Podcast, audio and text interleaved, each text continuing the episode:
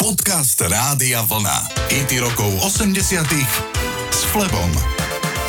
Za projektom Bad Boys Blue stojí istý Nemec, ktorý má pseudonym Tony Hendrik, so svojou manželkou, ktorá písala pre Bad Boys Blue texty. Tento nemecký chlapík našiel v Kolíne nad Rínom troch cudzincov, ktorých dal dohromady a vznikli Bad Boys Blue. Išlo o Jamajčana, Američana a Angličana. Zaujímavé je, že Bad Boys Blue mali nesmiernu popularitu vo východnej Európe, najmä v bývalom sovietskom zväze, ale aj v Polsku a v Československu. Za to však nikdy nemali ani jediný titul v britskej hitparáde. Samozrejme ani v Amerike sa Bad Boys Blue nepresadili. Za to milióny fanúšikov si kupovalo albumy, na ktorých boli melodické i keď trochu prostoduché nahrávky sympatickej trojice Bad Boys Blue. V lete roku 1985 bol veľmi žiadaný na tanečných parketoch aj v našej krajine. Ich najväčší hit s názvom You Are Woman. Toto sú Bad Boys Blue.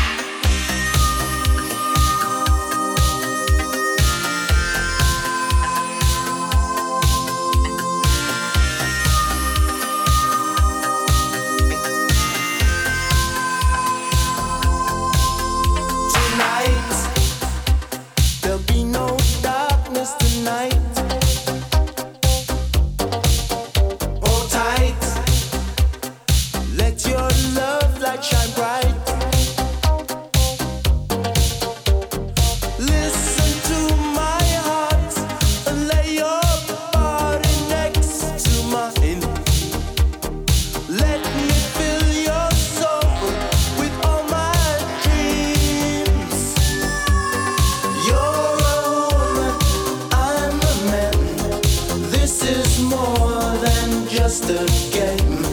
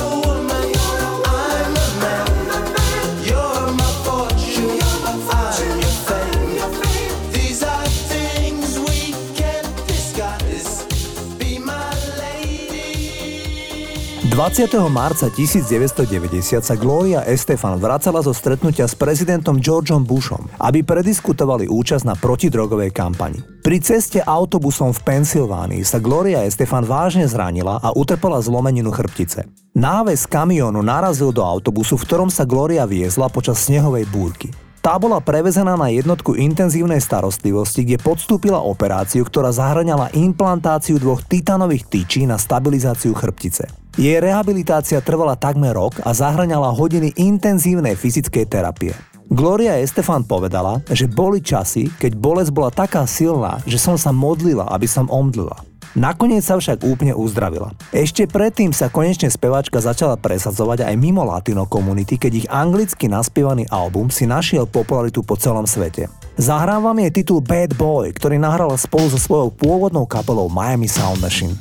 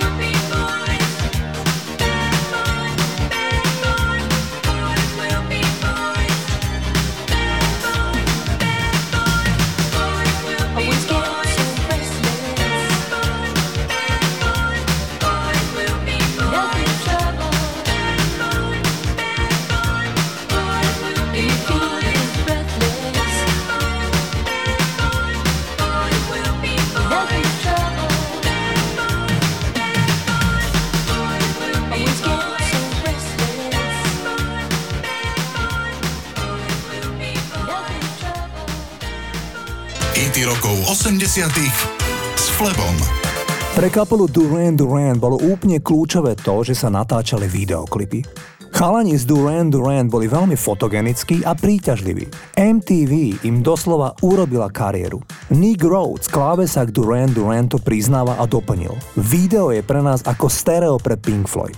Duran Duran boli ochotní cestovať na natáčanie do exotických lokalít. Pomohlo im aj to, že MTV spustila vysielanie v roku 1981 práve vtedy, keď boli na vzostupe. Rýchlo sa stali hviezdami televízie, čo predstavuje veľkú časť ich amerického úspechu. Ich prvý americký number one hit sa volá Reflex. Ešte príhoda z nahrávania albumu Duran Duran. Tí odišli nahrávať svoj tretí album na juh Francúzska. Celá kapela celkom podľahla drogám. Klávesak Nick Rhodes raz musel byť letecky transportovaný do nemocnice. Noviny neskôr informovali, že to bolo spôsobené epizódou paroxizmálnej tachykardie, to znamená abnormálne rýchly tlkot srdca, spôsobený samozrejme užívaním kokainu. Poďme si zahrať The Reflex, toto sú Duran Duran.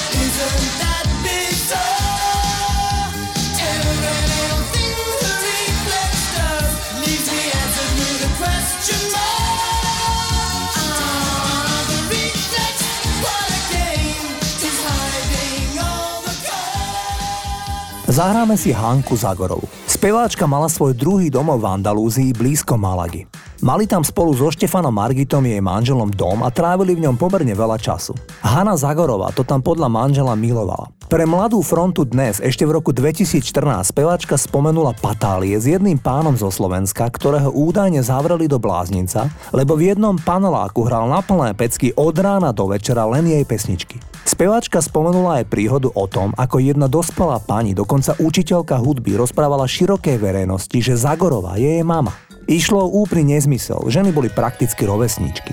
V rozhovore speváčka uviedla, že nechce tým ľuďom ublížiť, ale musí si od tých udalostí, ale od ľudí zachovať jasný odstup.